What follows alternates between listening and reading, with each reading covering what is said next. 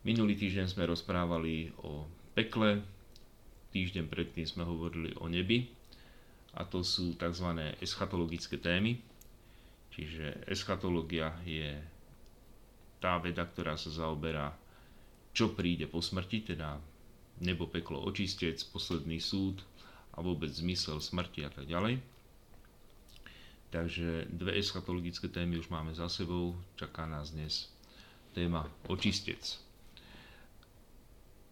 Téma očistec je trošku odlišná od tej nebo a peklo, pretože nebo vlastne vyjadruje cieľ, do ktorého smerujeme a to je väčší život, väčšiná blaženosť, väčšie šťastie. Hovorili sme, že dosiahnuť nebo vlastne znamená uvidieť Boha. Že nebo to nie je nejaká vec, alebo to nie je nejaké miesto, kam človek príde, ale že nebo je vlastne Boh.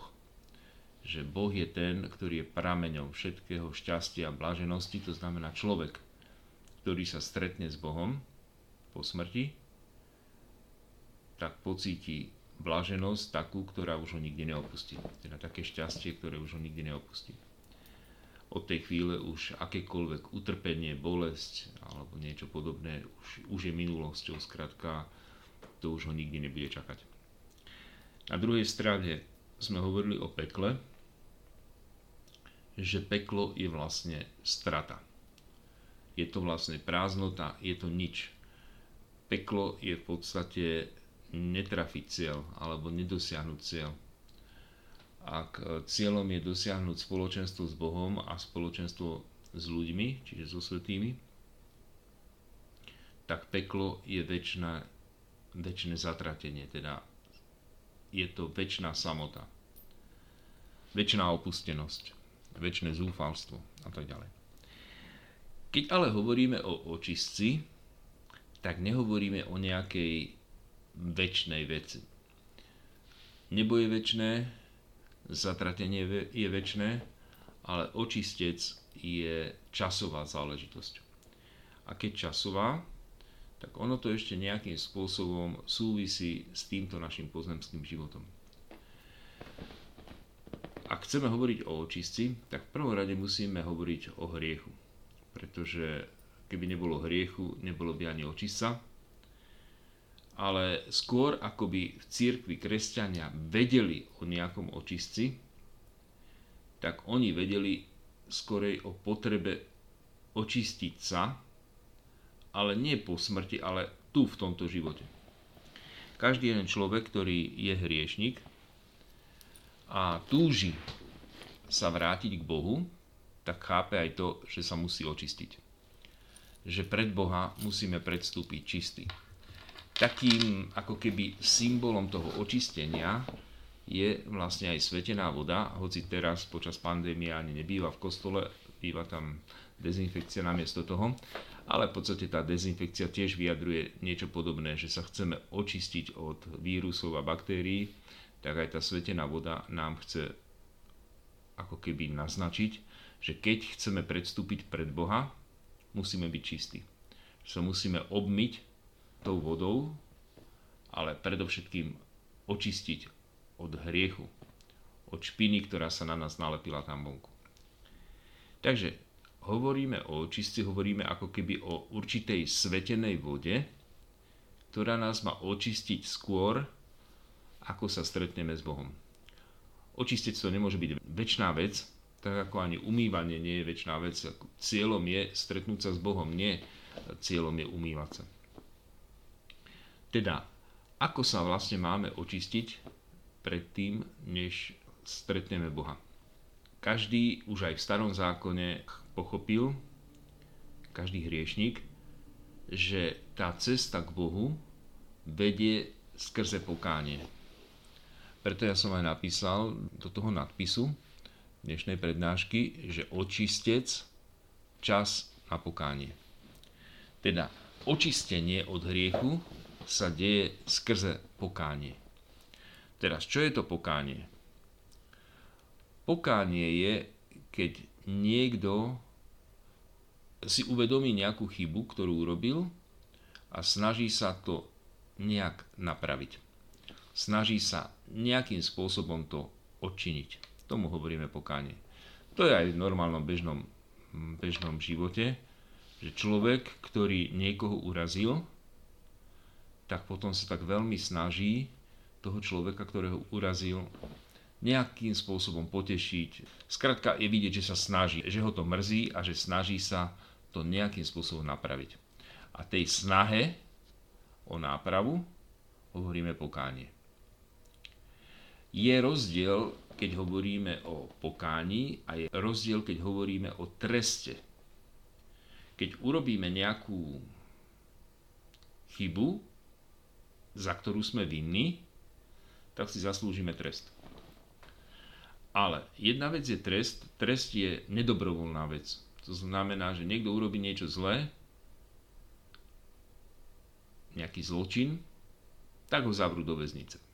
Ale on do tej väznice nejde dobrovoľne. To je skrátka trest. Alebo niekto spraví niečo doma vyvedie a rodičia ho potrestajú nejakým spôsobom. Dajú mu zaracha, skratka ne, nepustia ho za kamarátmi von, skratka musí zostať doma učiť sa a má to za trest. Ten trest je niečo nedobrovoľné a samozrejme, že každý, pokiaľ by mohol, tak sa snaží tomu trestu vyhnúť. Na rozdiel od toho, ale pokánie je niečo dobrovoľné. Pokánie sa robí nie preto, že ma niekto potrestal, lebo som urobil niečo zlé, ale pokánie ako keby, že ja sám seba potrestám. Ale nie je to trest, ale je to, že ja si uvedomujem, že som niekomu ublížil a teraz sa to snažím napraviť. Napríklad niekto doma niečo vyvedie a na rozdiel od toho trestu, tak zrazu začne sa snažiť, začne upratovať, riady umývať, všetko možné, skratka. A tí rodičia si povedia, že ej, ale sa snaží. Asi by sme sa nemali na neho hnevať, lebo vidíme, že naozaj koná pokánie. A to je to pokánie, že skrátka my keď si uvedomíme, že sme urazili Boha, tak skrze pokánie hľadáme očistenie od toho hriechu, od tej viny. Evidentne naše ale hriechy sú tak veľké, hovorí sa o tom v jednom podobenstve, podobenstve o talentoch, kde jeden človek si požičal 10 tisíc talentov od kráľa, no a potom mal to vrátiť a on to nebol schopný splatiť. Ale naozaj to nie je ľahké splatiť, pretože jeden ten talent je strašne obrovská suma. Ja som teraz prepočítaval na, na denáre. Denár to bola mzda za jeden deň, tá sa celkom ľahko vypočíta. Čiže jeden deň, keď pracuje od rána do večera človek, alebo v Izraeli, keď pracoval, tak dostal za to jeden denár.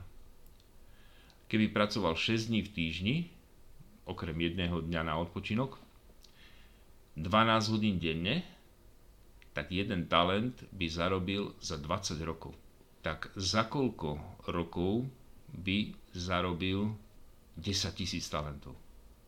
200 tisíc rokov. A od Ježiša až doteraz, od doby, keď Ježiš toto podobenstvo hovoril, prešlo iba 2000 rokov. Čiže jedna stotina.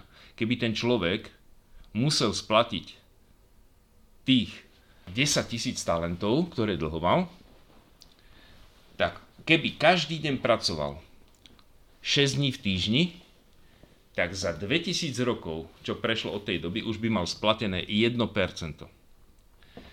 Dokážeme si teda predstaviť, že ten dlh bol nesplatiteľný. My keď spáchame pred Bohom hriechy, tak je jasné, že tie naše hriechy nedokážeme pred Bohom splatiť akýmkoľvek pokáním, ktoré by sme v našom živote stihli urobiť. Že nemáme toľko času na to. Hlavne keď spáchame smrteľné hriechy.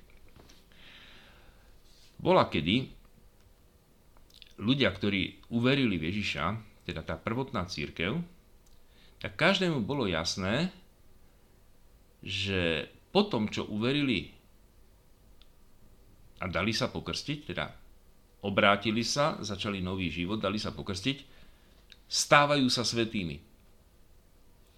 A svetí sa zriekol hriechu. To znamená, že ten už do hriechov neupadá. Aspoň teda nie do ťažkých.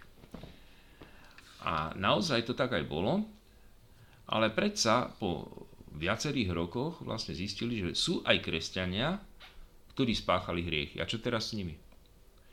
Tak povedali, máme tu ešte v rezerve jednu sviatosť, teda okrem krstu, ktorý nás očistil od hriechov, máme k dispozícii sviatosť, ktorá sa nazýva sviatosť pokánia. A to je presne tá sviatosť, ktorá umožňuje pokánie za naše hriechy. Ako keby doplňa naše pokánie, lebo my keby sme chceli našim pokáním odčiniť naše hriechy, náš život na to nestačí. Ale existuje sviatosť, ktorá dokáže vďaka tomu, že Kristus vykonal pokánie za naše hriechy, to znamená dobrovoľne zomrel za naše hriechy, čiže on nebol potrestaný za naše hriechy, lebo keď to urobil dobrovoľne, znamená, že to jeho utrpenie, to nebolo za jeho hriechy, on bol bez hriechu, ale to bolo za naše hriechy. A bolo to pokánie za naše hriechy. Vďaka tomu, že Kristus vykonal pokánie za naše hriechy, tak toto pokánie sa nám aplikuje skrze sviatosť zmierenia. Alebo sviatosť pokánia a tým pádom povedali, že každý jeden hriešník má ešte jednu šancu na nápravu a začala sa teda používať okrem krstu aj sviatosť pokánia na odpustenie hriechov. Ale fungovalo to tak, že ten hriešnik prišiel, samozrejme jednalo sa len o ťažké hriechy, lebo v tej dobe sviatosť pokánia sa na ľahké hriechy ani vôbec nepoužívala, iba na ťažké podľa e, ich kritérií ťažké hriechy sú predovšetkým, keď niekto odpadne od viery, napríklad keď bolo prenasledovanie a že by obetoval cudzím bohom alebo niečo podobné, skratka odpadne od kresťanskej viery, keď spácha vraždu, teda ublíži niekomu na živote a smilstvo. Tieto tri hriechy boli vlastne ťažké hriechy. Za ľahké hriechy stačí, keď koná pokánie sám ale za ťažké hriechy potrebuje aplikovať to Kristovo pokánie, pretože inak by nikdy nebol schopný odčiniť tie svoje hriechy. Praktizovalo sa to tak, že keď niekto mal ťažký hriech, tak prišiel ku kňazovi alebo k biskupovi, vyznal sa zo svojich hriechov a potom dostal skutok pokánia. Ale to nebolo ako teraz, pomodli sa očina zdravá z Mária a je to.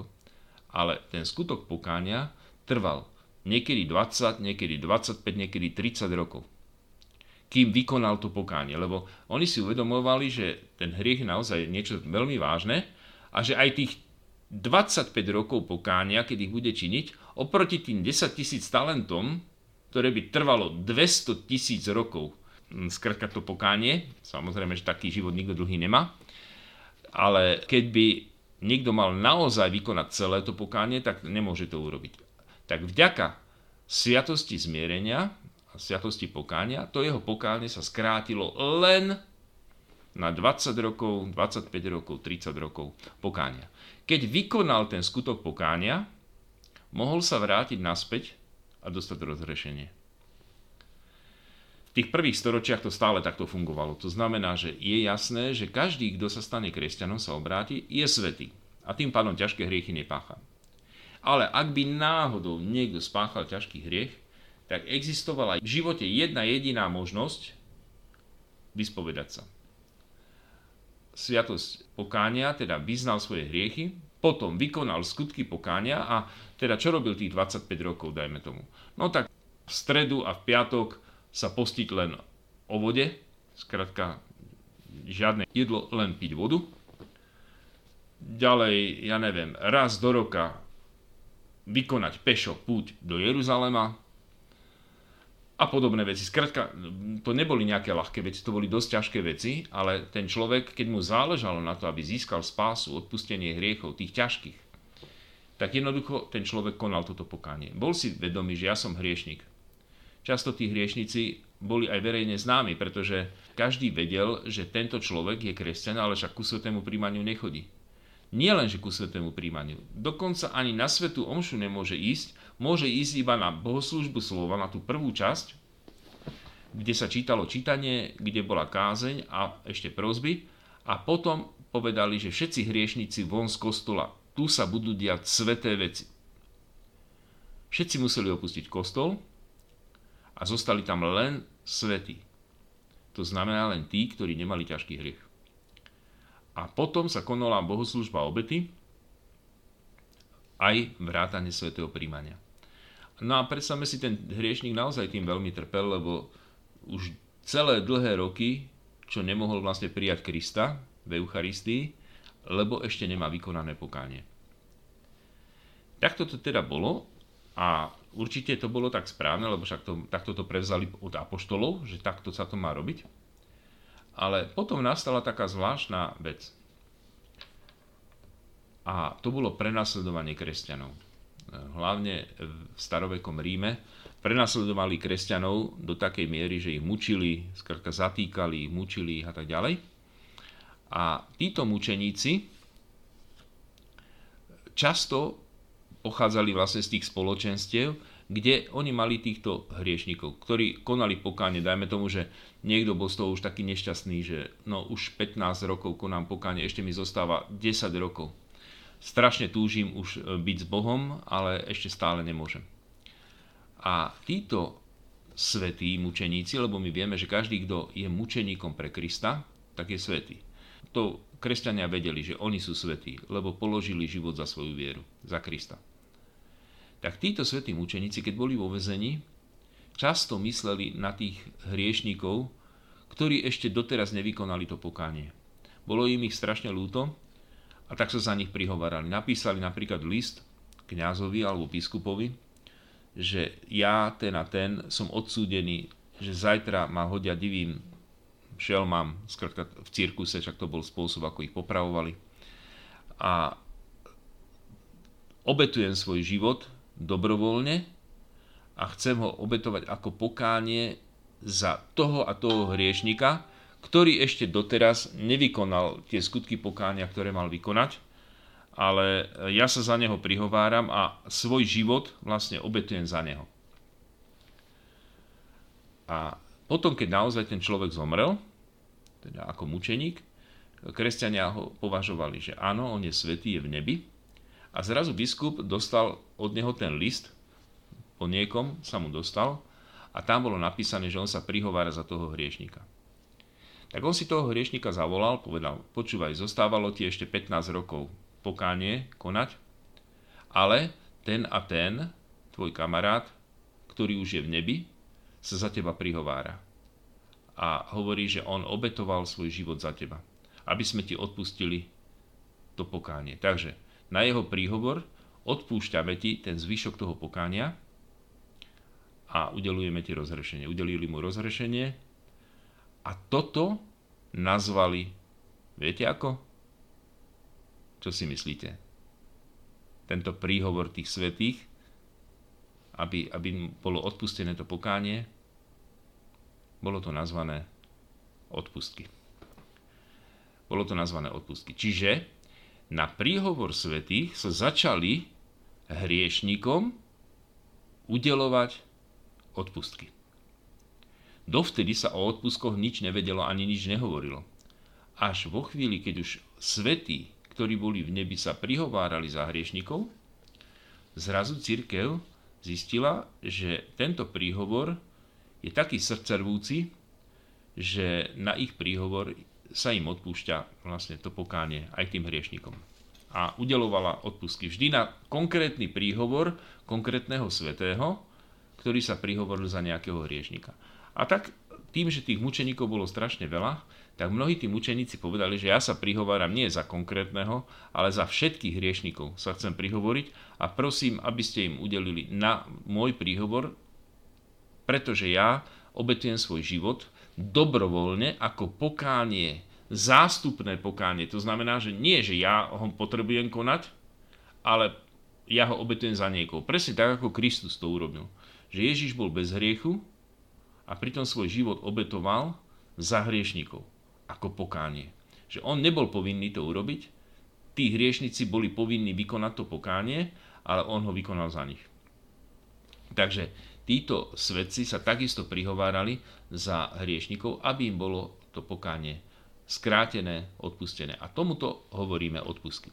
Tie odpustky mohli byť buď úplné, tedy keď sa odpustil celý ten trest, alebo boli nejaké čiastočné. Napríklad, že sa povedalo, že máme dnes Sviatok všetkých svetých, na príhovor všetkých svetých, odpúšťajú sa každému tomu hriešnikovi jeden rok toho pokánia. Čiže keď mu ešte zostávalo 10 rokov, tak jeden rok sa mu z toho odpustilo.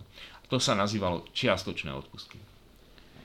Čiže boli úplné odpustky, a to keď konkrétny svetý sa za niekoho konkrétne prihovoril, aby mu boli všetky tie, vlastne to celé to pokánie odpustené, alebo celý ten trest. A potom boli čiastočné odpustky a tie sa udelovali pri rozličných príležitostiach na príhovor svetých. Lenže tieto odpustky ešte v tej dobe nechápali, že to je niečo, čo by bolo po smrti. Chápali to, že to je niečo v tomto živote. To znamená, že ten človek za svoje hriechy koná pokánie, čiže očistuje sa od svojich hriechov a keď sa očistí, tak potom mu je udelené rozhrešenie a už je zase svetý. A na to, aby mu to rozrešenie bolo čo najskorej udelené, aby sa čo najskôr stretol s Kristom v Eucharistii, tak sa prihovárali svety, aby to, ten čas toho pokáňa im bol skrátený. Potom si ale uvedomili ľudia, kresťania, že sú viacerí títo hriešnici, ktorí boli verejne známi, lebo však teda to je jasné, že keď vždy po kázni museli odísť z kostola, tak každý vedel, že ktorý, o ktorých sa jedná. Spoved tá nebola verejná, že, teda hriechy nehovorili verejne, to hovorili, tam je spovedné tajomstvo, ale to, čo bolo verejné, že sú hriešnici a že čakajú, kým dostanú rozrešenie. To všetci vedeli, samozrejme, že tie hriechy to im nikto neprezradil, ale, ale všetci vedeli, že sú to hriešnici a že čakajú na rozrešenie. Ale potom zrazu zistili, že ten ešte mal, ja neviem, 10 rokov konať pokánie a on zomrel. Nie ako mučeník, ale zomrel...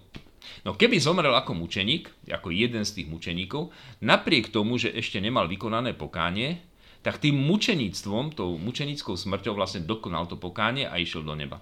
Čiže hneď po smrti hovorili, že všetci mučeníci, ktorí položili svoj život za Krista, hneď po smrti idú do neba.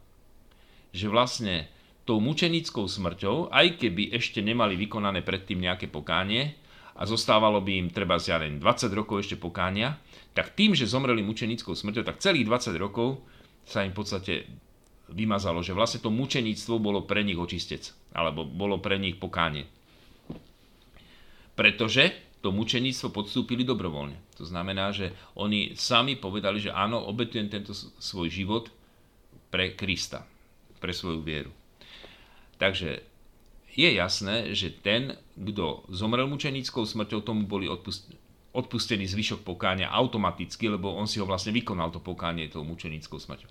Lenže, čo ak niekto zomrel inou smrťou? To znamená, že bol to ten hriešnik, mal konať pokánie, ešte mu zostávalo 15 rokov a on zrazu ochorel, dostal, ja neviem čo, rakovinu a zomrel. No tak ale on nemal vykonané pokánie. Nikto sa nemôže dostať do neba, kto nie je čistý. Tak ako nemohol príjmať Eucharistiu, teda nemohol sa stretnúť s Ježišom, tak on sa s ním nemôže stretnúť ani po smrti. Tak čo teraz? Ale do pekla už nepôjde do pekla, pretože e, je jasné, že on naozaj vyznal svoj hriech tej spovedi, len ešte nemal vykonané to pokánie. No tak dobre, tak ale tak čo je okrem ešte neba a čo je okrem pekla? Tak povedali, ešte je ten čas toho zvyšného pokánia. A tomuto času, toho zvyšného pokánia, začali hovoriť očistec. Dovtedy sa vôbec toto slovo ani nepoužívalo. Hovorilo sa, že po, po smrti je nebo, po smrti je peklo. Ale že je nejaký očistec, tak to sa ešte dovtedy ani nehovorilo. Ale začali si to uvedomovať od tej chvíle, ako boli hriešnikom udelované odpustky tu na zemi v tomto živote, teda predtým, ako dostali rozrešenie, tak oni vlastne potom povedali, že ten človek, ktorý prešiel do väčšnosti a ešte nemá vykonané to pokánie, on ho musí naďalej konať. Tam. A až keď ho bude mať celé vykonané, tak až potom vstúpi do neba. Na rozdiel od neba a pekla, ktoré sú väčšné, tak očistec to je nejaký čas. Čas toho zvyšného pokáňa. Dokonca ten očistec nie je pre každého rovnako dlhý, lebo nie každý prejde do väčšnosti a zostáva mu rovnaké toho množstvo toho pokánia ešte vykonať za hriechy. Jednému zostáva rok, druhému zostáva už len 3 týždne, ďalšiemu zostáva ešte 10 rokov, ďalšiemu 15 rokov a tak ďalej. A tak oni zistili, že ten očistec nie je pre každého rovnako dlhý, ale ten očistec je nevyhnutný pre každého, kto ešte nemá vykonané pokánie pokánie za hriechy. Potom sa začalo hovoriť, že a môžeme aj pre tých ľudí, ktorí už zomreli, aj pre nich ešte môžeme vyprosiť odpustky. A začali sa ľudia modliť za zasnulých. Aby im pán Boh odpustil to, čo oni nestihli vykonať to pokánie počas života, že aby im to odpustil aspoň časť, aby im toho odpustil. A od tej chvíle začali vznikli modlitby za zosnulých, ale nemali by zmysel modlitby za zosnulých, no určite nemá zmysel modliť sa za tých, čo sú v nebi, lebo však sú v nebi, tak prečo by sme sa za nich mali modliť? Ani za tých, čo sú v pekle, sa nemôžeme modliť, pretože peklo je väčšie. Jednoducho tam nepomôže, že sa budeme modliť za niekoho, kto je v pekle. Že jediný zmysel modlitby za zosnulých, a keďže kresťania vždy, keď im niekto zomrel, tak vždycky sa za neho modlili, za toho zosnulého, tak má jediný zmysel, ak ešte nemá vykonané pokánie, že sa za neho prihovárame. Ešte keď som študoval v Ríme, tak nám dali za úlohu preložiť dosť ťažký latinský text do taliančiny, ako keby takú, no, nazvime to, že domácu úlohu na celý jeden semester, alebo na celý pol rok. Z latinčiny som prekladal text do taliančiny. A ten text sa volal Mučeníctvo svetej Perpetui a Felicity. Určite viete, že existujú také dve svete, Perpetua a Felicita pretože keď sa na omši modlí kňaz ten najdlhší kánon číslo 1, eucharistickú modlitbu číslo 1, tak tam sa spomína množstvo takých svetých. A medzi nimi je, že Perpetuj, Felicity, Agáty, Lucia a tak ďalej. Svety. Tie sveté sa tam spomínajú. Perpetua a Felicita. Perpetua a Felicita boli uh, zatknuté v tom e, starovekom Ríme, keď bolo prenasledovanie kresťanov, tak boli zatknuté a oni boli katechumenky. To znamená, že sa pripravovali na krst. E, keď boli zatknuté, tak potom urýchlene bola ukončená tá príprava na krst a boli pokrstené aj v tom väzení. Ale tá Perpetua mala také videnie. Jej totiž zomrel brat ešte keď mal 7 rokov.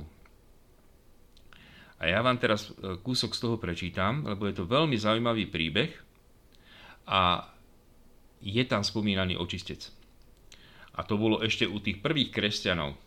Tak len aby ste vedeli, že ako oni si predstavovali ten očistec. Samozrejme, my aj keď sme hovorili o nebi, aj o pekle, tak sme hovorili, že často aj nebo, aj peklo sú ľuďom v nejakom videní dávané v obrazoch.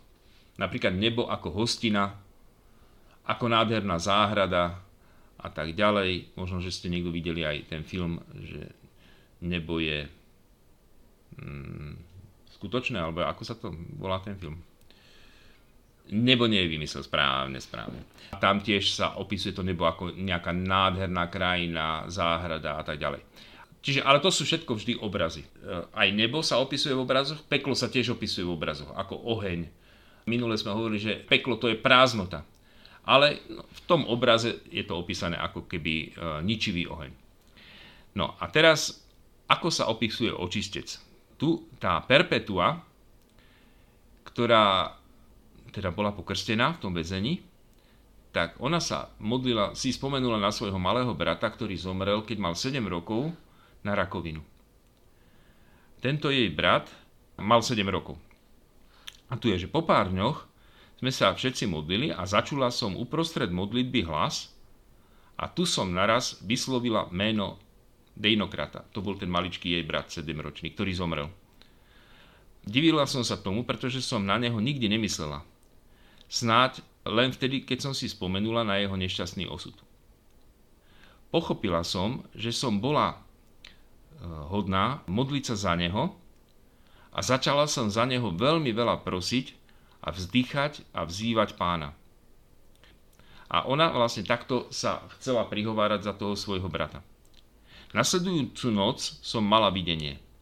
Videla som Dejnokrata, ako vychádza z temného miesta, kde bolo mnoho ľudí. Ten môj brat bol celý rozpálený a mal strašný smet. Mal špinavú tvár bol úplne taký zmodralý a na jeho tvári som uzrela ranu, na ktorú zomrel.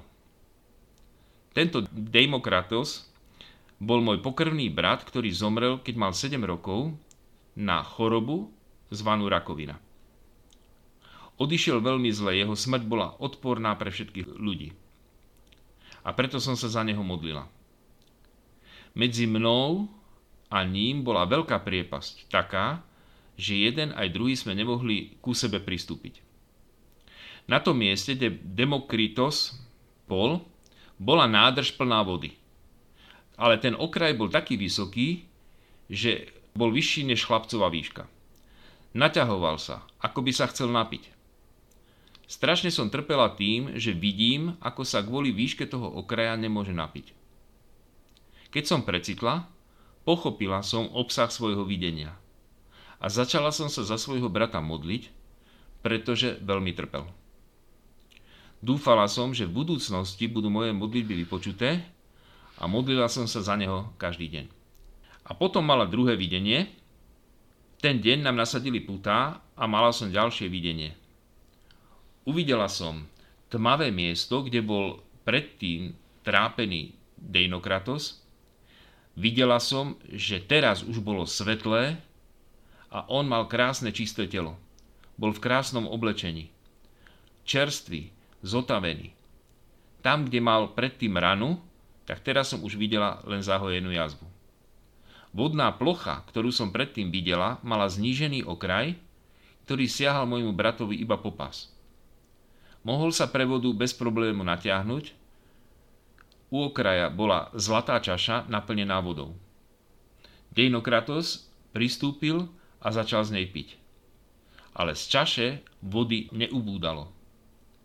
Keď sa bral napil, odišiel a s radosťou sa hral, ako to robia malé deti. Vtedy som sa prebudila a pochopila som, že jeho vina z neho bola sňatá. Takže toto je rozprávanie ešte z prvých storočí kresťanstva, kde je jasné týmto kresťanom, že treba sa modliť za zosnulých, lebo oni ešte stále trpia pre nejakú svoju vinu.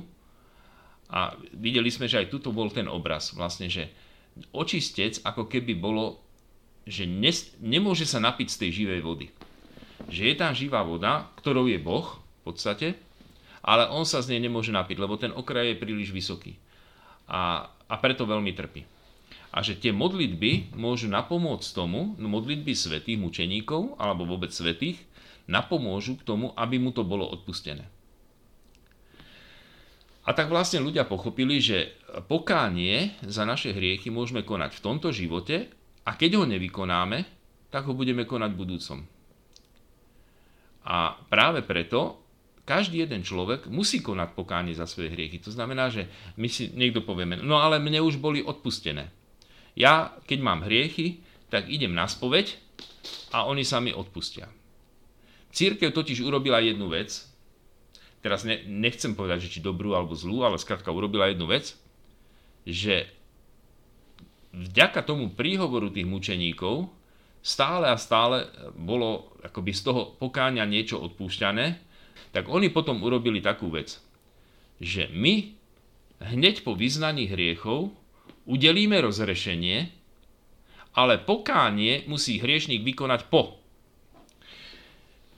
V skutočnosti ale to pokánie, ktoré sa udeluje pri Svetej spovedi, to nie je celé pokánie, ktoré ten hriešnik má vykonať.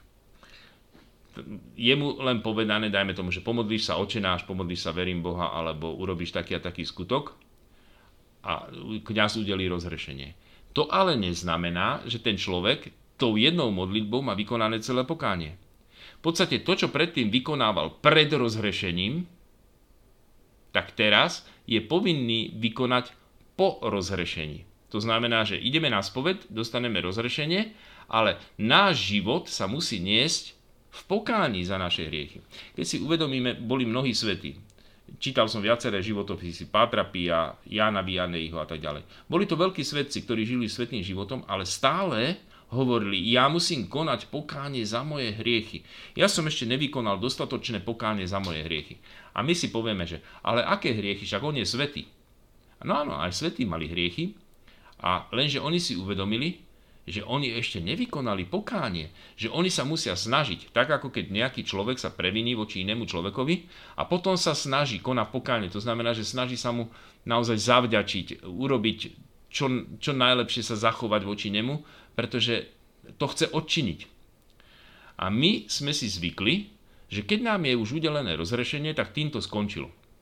Ale to nie je pravda nám bola, bol odpustený hriech, ale nebolo nám odpustené to pokánie. Čiže ten hriech vždy prináša buď trest, ktorý je nedobrovoľný, alebo pokánie, ktoré je dobrovoľné. Môžem sa rozhodnúť, že nevykonám pokánie a tým pádom ma čakajú tresty.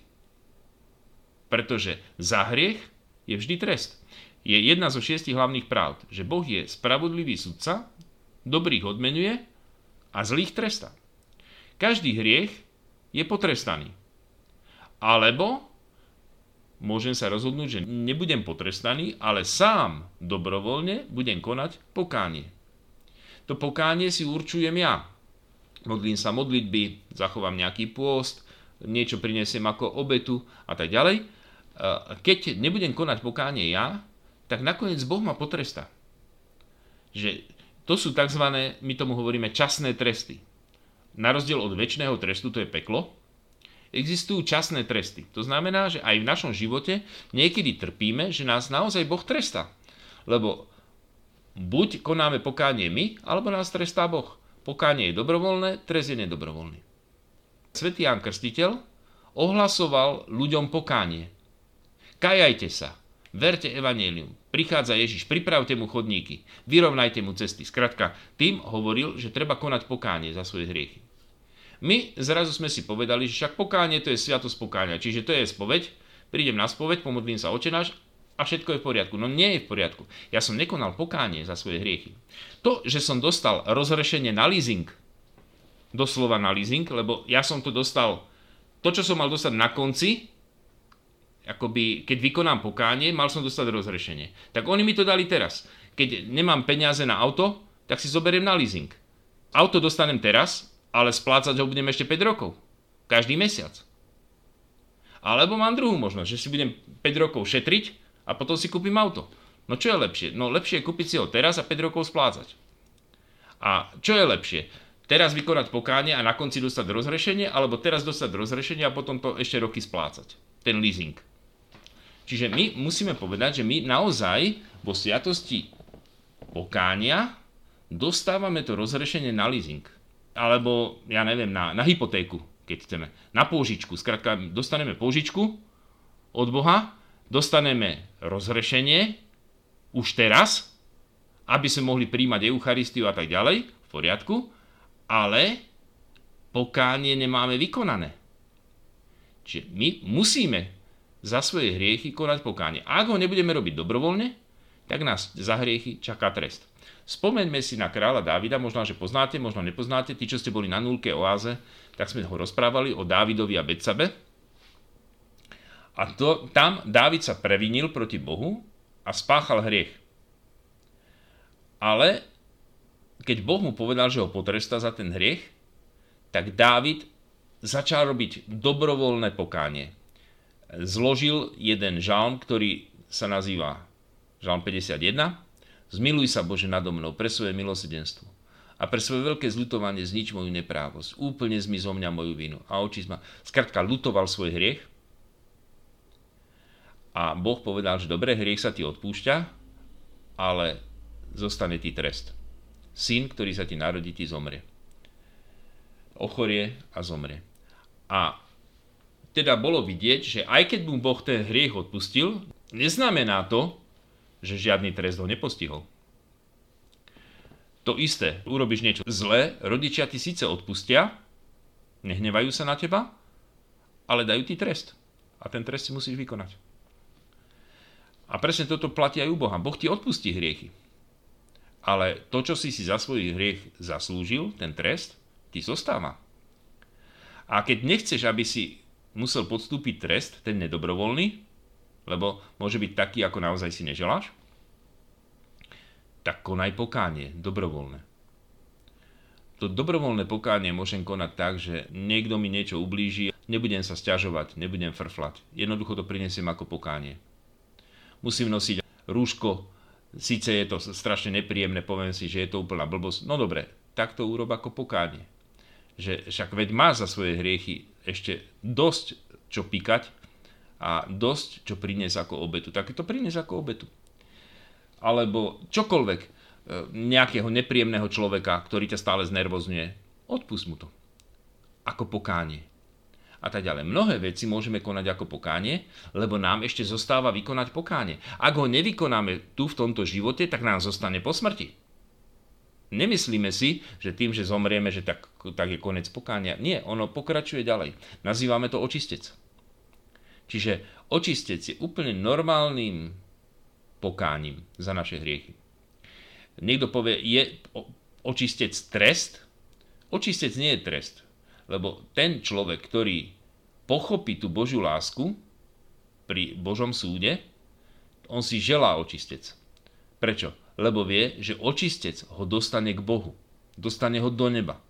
Že skrze pokánie sa stretneme s Bohom. Aj tí ľudia, ktorí v tej prvotnej cirkvi konali 20 rokov alebo 25 rokov pokánie, oni to robili dobrovoľne, lebo oni sa chceli stretnúť s Kristom. Eucharistii, ale aj vo väčšnosti. A preto to robili. Veď keby nechceli, tak vykašľú sa na to. Povedia, ja to robiť nebudem a hotovo. Však aj iní hriešnici žijú na svete a nerobia pokánie. Áno, ale nestretnú sa s Bohom. Takže to je rozhodnutie toho človeka. Buď chcem sa stretnúť s Bohom, konám pokánie za svoje hriechy, alebo mi je to jedno. Pokánie je teda dobrovoľná vec, konáme ju v tomto živote a keď ju nestihneme, tak potom ešte po smrti pokračuje. Nazývame to očistec. Takže len aby sme vedeli, že čo to ten očistec je. Samozrejme, že on keď je opisovaný, je opisovaný v obrazoch. Tak ako to tu bolo. Je tam voda, ten chlapec bol umorený, doráňaný, špinavý, vysmednutý. Bola tam voda a on tam nedočiahol, nemohol sa napiť. Znamená to, že ten človek je po smrti, je tam Boh a on ho nemôže uzrieť. Skrátka, Boh je všade, ale nemôže ho uzrieť. To znamená, že je tam voda a nemôže sa z nej napiť. A ten človek je z toho nešťastný. Ale čaká ten moment, lebo toto je dočasný stav. A v, tej, v tom príbehu o tej perpetue bolo vidieť, že ona sa za toho svojho brata mohla prihovárať. Ale predstavte si, že to bol len 7-ročný chlapec. A ako dlho bol už v tom očistci. Čiže my si povieme, že, že my nemáme žiadne hriechy a ten 7-ročný mal toľko tých hriechov? No, asi nekonal pokánie, je jasné, lebo tie 7-ročné deti veľa toho pokáňa neurobia, ale hriechy teda urobiť dokážu. Aj 7-ročné deti dokážu spáchať hriechy, to znamená, asi nie ťažké, lebo tak nepredpokladám, že by on bol hm, na spovedi, ten 7-ročný chlapec, za, za ťažké hriechy, ale aj ľudia, ktorí spáchajú ľahké hriechy, tak tie hriechy sú im odpustenie skrze pokánie. Čiže skrze, dokonca aj bez svetej spovedi, skrze pokánie, ľahké hriechy môžu byť odpustené skrze pokánie, lenže ho musíme konať. ak my ho nekonáme, tak oni sa nám iba hromadia, hromadia, hromadia a celé to pokánie si ako keby nechávame po smrti. Potom ešte ale existuje teda samozrejme vec, o ktorej som hovoril, že, a to sú odpustky, že my môžeme niekedy aj získavať odpustky. Na príhovor svetých, ktorí sa za nás prihovárajú v nebi, aby nám Boh časť toho pokánia odpustil. My nevieme, koľko nám zostáva konať pokánie za naše hriechy. Lebo síce je nám odpustený hriech vo Svetej spovedi. Aj symbolické pokánie sme vykonali ten jeden oče náš alebo tak. Ale v skutočnosti nám za hriechy zostáva trest. Alebo pokánie, ktoré dobrovoľne vykonáme a ono možno, že ani do konca života už nám nestačí čas. Že ho máme toľko, toľko, že už máme na rováši toho, že my vlastne už máme jediné tú možnosť, že už budeme to musieť dokončiť po smrti. A dokonca sú také indície všelijaké, že vlastne ten očistec môže trvať veľmi dlho pre toho človeka. Napríklad, myslím, že to boli tie patimské deti, ktoré sa pýtali pani Márie na niekoho takého známeho, príbuzného a tak ďalej, myslím, že na nejakú reholnú sestričku, že či je v nebi, alebo či je v pekle, alebo tak. A pána Mária niekedy povedala, že ten človek už je v nebi a tak ďalej. Povedala, že táto sestrička je v očistci a bude tam až do konca sveta. Reholná sestrička, očistci a že bude tam až do konca sveta. To znamená, my si predstavujeme, že sme lepší ako tá reholná sestrička. Myslíme, že máme menšie hriechy, menej hriechov a že nepotrebujeme konať pokánie za svoje hriechy. Keď aj ona, jej ešte zostalo toľko pokánia, že ešte veľmi dlho teda bude ho konať voči si.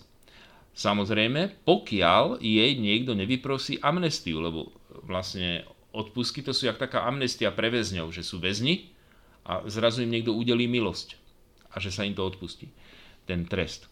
Tak presne takisto e, aj vlastne odpustky, ktoré pre niekoho vyprosíme, môžeme ich vyprosiť pre seba, samozrejme. Napríklad, to je taká pozvánka, teda mesiaci oktobri to tak bolo, bol ružencový mesiac, tak všetci, čo sme sa na Discorde modlievali ruženec, tak e, každou to jednou spoločnou modlitbou tak bolo možné získať plnomocné odpustky. A preto sme sa na záver, teraz už sa nemodlíme na záver, to na úmysel svätého Otca, ale vtedy sme sa modlili na úmysel svätého Otca. Bolo to práve preto, aby sme mohli získať odpustky. A samozrejme tie odpustky ešte sú spojené, to by bolo treba k tomu ďalšie, ešte asi ďalšia prednáška, s tými všeobecnými podmienkami, ako je svetá spoveď, sveté príjmanie. Čiže keď je niekto na, na sveté príjmanie v ten deň a pomodlí sa ten ružnec spoločne, tak a aj na úmysel svätého Otca môže získať plnomocné odpustky, čiže úplné. Ako keby celý ten zvyšok toho pokáňa, ktorý mi ešte zostával a mohol byť ešte veľmi dlhý, že Boh mi ho odpustí na príhovor svetých.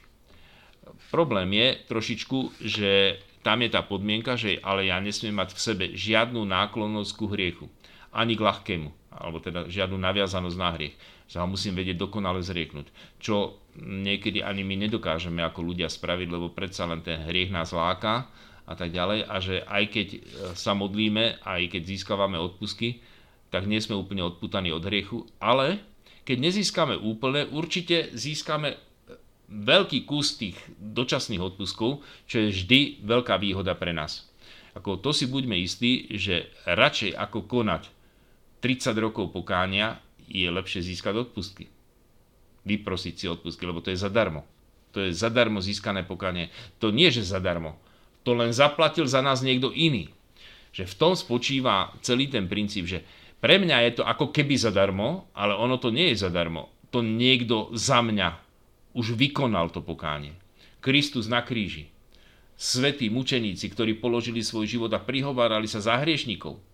Čiže aj za mňa oni už to pokánie vykonali, čiže aby som zase si nemyslel, že ono to je zadarmo. To nie je zadarmo, to je draho zaplatené. A potom je to zadarmo. E, áno, Janči hovorí, že ono je to ako darček, že dostaneme to ako darček. Evidentne, ale ľudia si často dary nedokážu vážiť.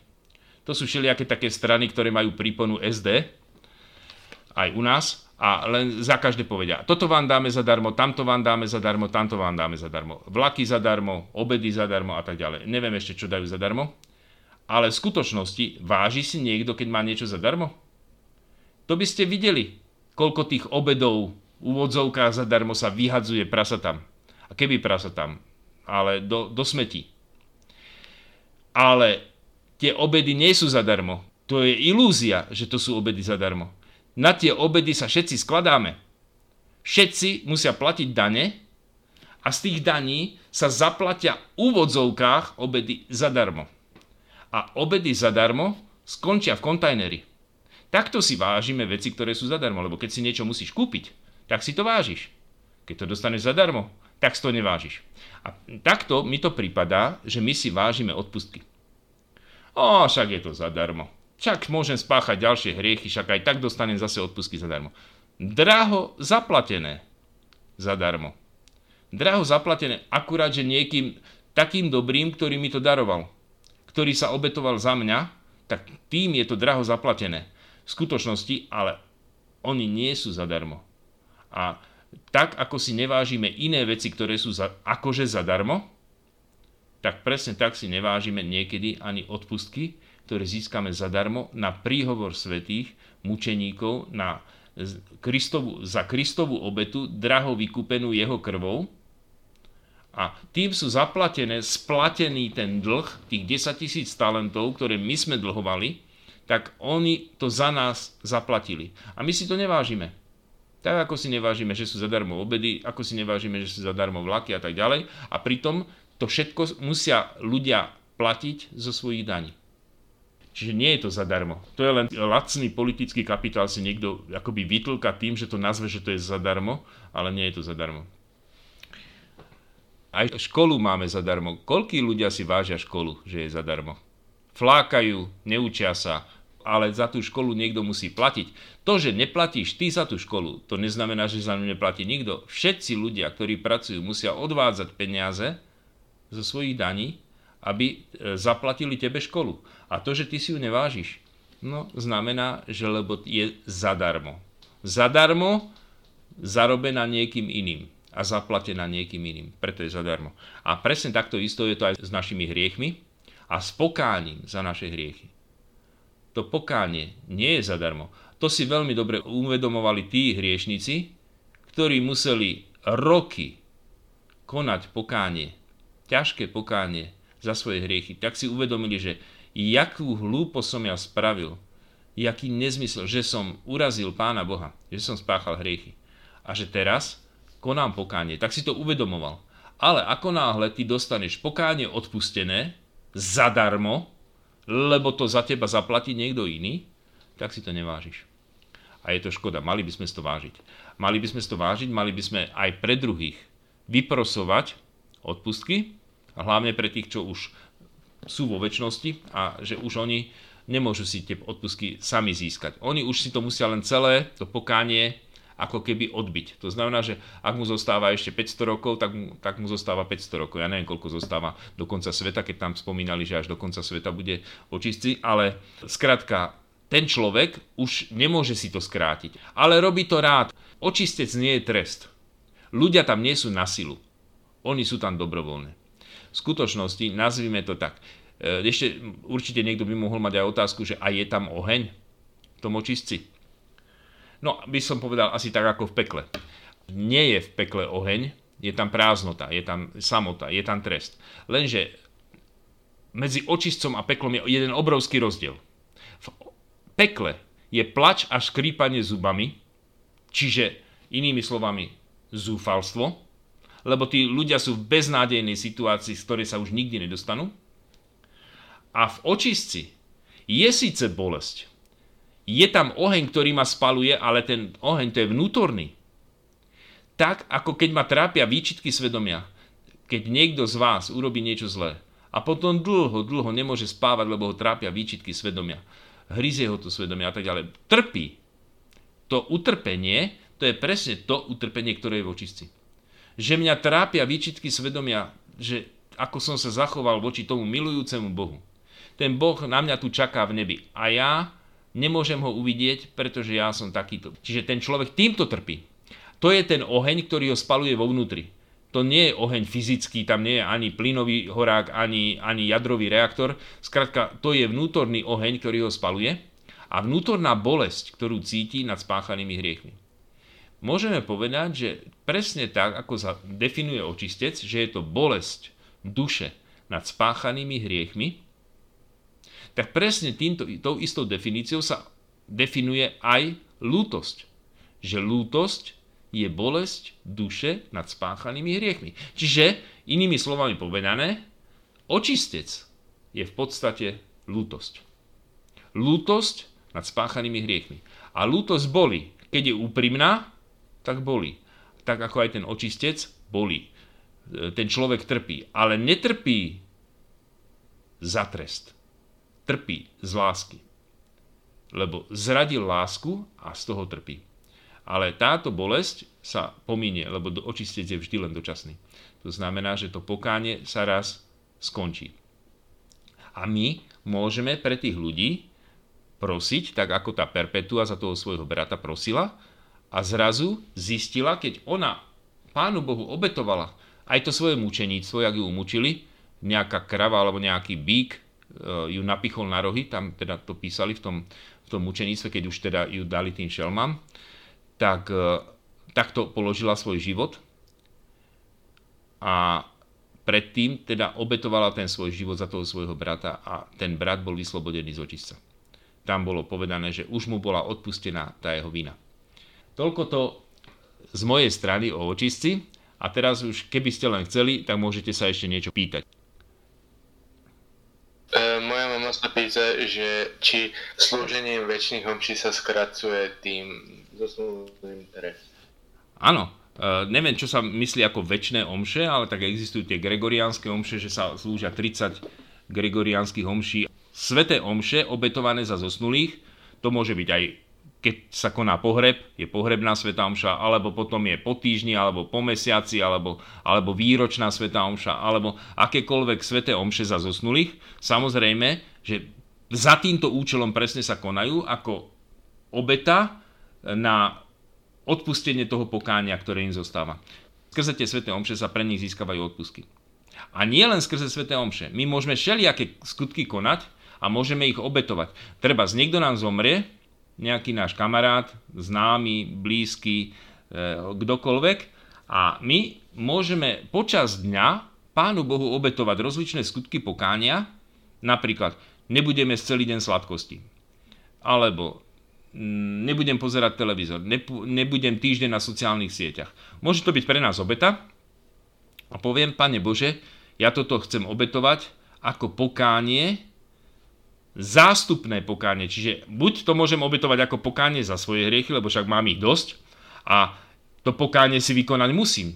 To ma neobíde. Keď nebudem konať pokánie, tak budem trpieť trest, ktorý je nedobrovoľný. Čiže ja keď budem to pokánie robiť dobrovoľne za svoje hriechy, tak potom Pán Boh mi nenaloží tresty, tie, ktoré už mal pre mňa prichystané. Lebo Pán Boh trestá ľudí. To je jedna zo šiestich hlavných práv. Dobrých odmenuje a zlých tresta. Čiže aj mňa za moje hriechy Pán Boh potrestá. Každého človeka za jeho hriechy potrestá. Jedine, že by ten človek konal za svoje hriechy pokánie, tým pádom ten trest sa ruší a ráta sa to dobrovoľné pokánie za hriechy. Ale my ho konať eh, musíme, keďže sme hriešnici. Čiže nikdy by sme nemali zabúdať na to, že sme hriešnici. Konať pokánie za seba, alebo potom druhá možnosť, že môžem konať pokánie, ktoré obetujem za niekoho. Áno, napríklad za niekoho, kto je už v očistci, tak môžem aj počas dňa veľa vecí obetovať za neho a vyprosovať mu tým odpustky. A potom, keď je mesiac november, normálne, bežne každý rok býva tak, že tú oktávu od 1. do 8., keď navštívime cintorín a pomodlíme sa za zosnulých, môžeme pre nich získať každý deň pre jednu dušu môžeme získať odpustky plnomocné. Ale teraz, kvôli pandémii, biskupy umožnili, že tieto odpustky pre zosnulých môžeme získavať celý november. Čiže ešte stále, až do konca novembra, môžeme naštíviť cintorín Nemusí to byť priamo, že navštíviť ten hrob toho človeka, za ktorého chceme tie odpustky. Nie, navštívime cintorín, kľudne sa môžeme pri hlavnom kríži pomodliť, alebo môžeme ísť na úplne iný cintorín. Ja väčšinu známych, zosnulých, ktorých mám, tak mám červeníku na cintoríne, alebo, alebo skratka niekde inde. Ale ja idem v Trnave na cintorín a tam sa za nich pomodlím. Čiže to nie je dôležité, že musíme prísť presne na ten hrob toho človeka. Lebo niektorí si povedia, že je, a keď ja mám príbuzných na východnom Slovensku a čo tam mám cestovať? No nemusíš cestovať tam, chod na najbližší cintorín, pomodli sa za zosnulých a vypros odpusky pred toho a toho človeka, však teda pán Boh nemá problém s tým, že udeliť odpustky ktorémukoľvek, za koho sa prihovárame, kvôli tomu nemusíme byť na jeho hrobe, aby sme mu získali odpustky. Takže Takže stále celý mesiac november môžeme ešte stále získavať pre našich zosnulých odpusky. A keď nemáme nikoho konkrétneho, tak my môžeme každý deň získať pre jednu dušu úplne, môžeme Bohu povedať, že najmä tie, ktoré najviac potrebujú tvoje milosedenstvo, ako keď sa modlíme ruženec, že pre tú dušu, ktorá najviac potrebuje tvoje milosedenstvo, tak za ňu prosím. A tí ľudia, ktorí už potom získajú tieto odpusky, dostanú sa do neba, to si buďme istí, že to sú svetí, ktorí nám celý život budú vyprosovať milosti, lebo to sú, to sú ako keby naši svety. Že sú iní svety, ktorí sú v nebi, Pana Mária, Svetý Jozef, neviem kto všetko. Milióny ľudí sa ku nim modlia, prosia o príhovor. Ale môže byť v nebi taký svetý, o ktorom nikto nevie, len ty. Pretože ty si mu vlastne do toho neba pomohol s tými odpustkami a ten svetý nerobí nič iné, len sa celý život stále prihovára za teba. Čiže mať takýchto orodovníkov, takýchto svetých v nebi, ktorí sa za mňa budú stále prihovárať a určite, že to budem potrebovať. A okrem iného, oni, mi budú, oni mne budú vyprosovať odpusky. Že ja vyprosím odpusky teraz im a ja tak veľa by som mal konať pokáňa, ale tým, že tam budem mať v tom nebi už, ja neviem, 10, 15, 50 ľudí, pre ktorých som ja z očistca získal odpustky a sú v nebi, teraz sa prihovárajú za mňa. A to je môj veľký poklad. To je, to je obrovský poklad, ktorý keď mám, tak ten mi nikto nezoberie. Tak ako Ježiš povedal, že nie také poklady, ktoré e, sa rozpadnú, také si zháňajte, ale také, ktoré, sú, ktoré sa nerozpadnú. Ani, ani hrdza ich nezožerie, ani mole ich nezožerú. Skrátka, také poklady si zhromažďujete. A toto sú oni. Toto sú, keď budem mať v nebi spoločenstvo svetých, to svoje spoločenstvo, ten svoj Discord server, ktorý mám v nebi, a tam už mám 50 účastníkov, to sú tí, ktorým som vyprosil odpustky, tak to je ten môj Discord server, ktorý mám v nebi a tí všetci sa za mňa prihovárajú. OK, takže to je ono. Ešte nejaká otázka? Áno, povedz. Že ešte ma napadla taká vec, akože neviem, prečo by to niekto chcel, ale keby niekto chcel, že nechce sa mu ísť akože do neba, že radšej by šiel do pekla, je mu tam vie Boh nejako za to? Je mu čo? či ho vie Boh poslať do pekla, keď ten človek jednoducho nechce ísť do neba. Boh každému splní jeho želanie. To je isté. A my už minule, keď sme hovorili o pekle, tak sme hovorili, že Pán Boh nikoho nevrhne do pekla. Že každý človek sa tam vrhne sám. Lebo to je to, že čím sa vzdialujem tu v živote, keď sa vzdialujem od Boha, ja sa vlastne vzdialujem smer peklo. Pretože Boh je nebo. Čiže keď ja sa približujem k Bohu, ja sa približujem do neba. Lebo Boh je nebo. A keď ja sa vzdialujem od Boha, tak ja sa vlastne inými slovami približujem do pekla. Ale to nie Boh sa vzdialuje odo mňa, to ja sa od Neho vzdialujem. To znamená, že Boh nepotrebuje niekoho vrhnúť do pekla. Lebo ten človek, on odchádza, ako predstav si, že ťa vystrelia z našej zemegule smerom do vesmíru a ty letíš, letíš, letíš, už si ďaleko za slnečnou sústavou, vyjdeš aj z našej galaxie a letíš do prázdneho vesmíru a to, to si vlastne v pekle, to, ty si vlastne odpustený. A zase naopak, letieť smerom do stredu, že Boh ako keby slnko, v tomto prípade našej slnečnej sústave, že Boh je slnko a že my ideme k nemu. Čím bližšie sme ku nemu, tak tým sme bližšie v nebi.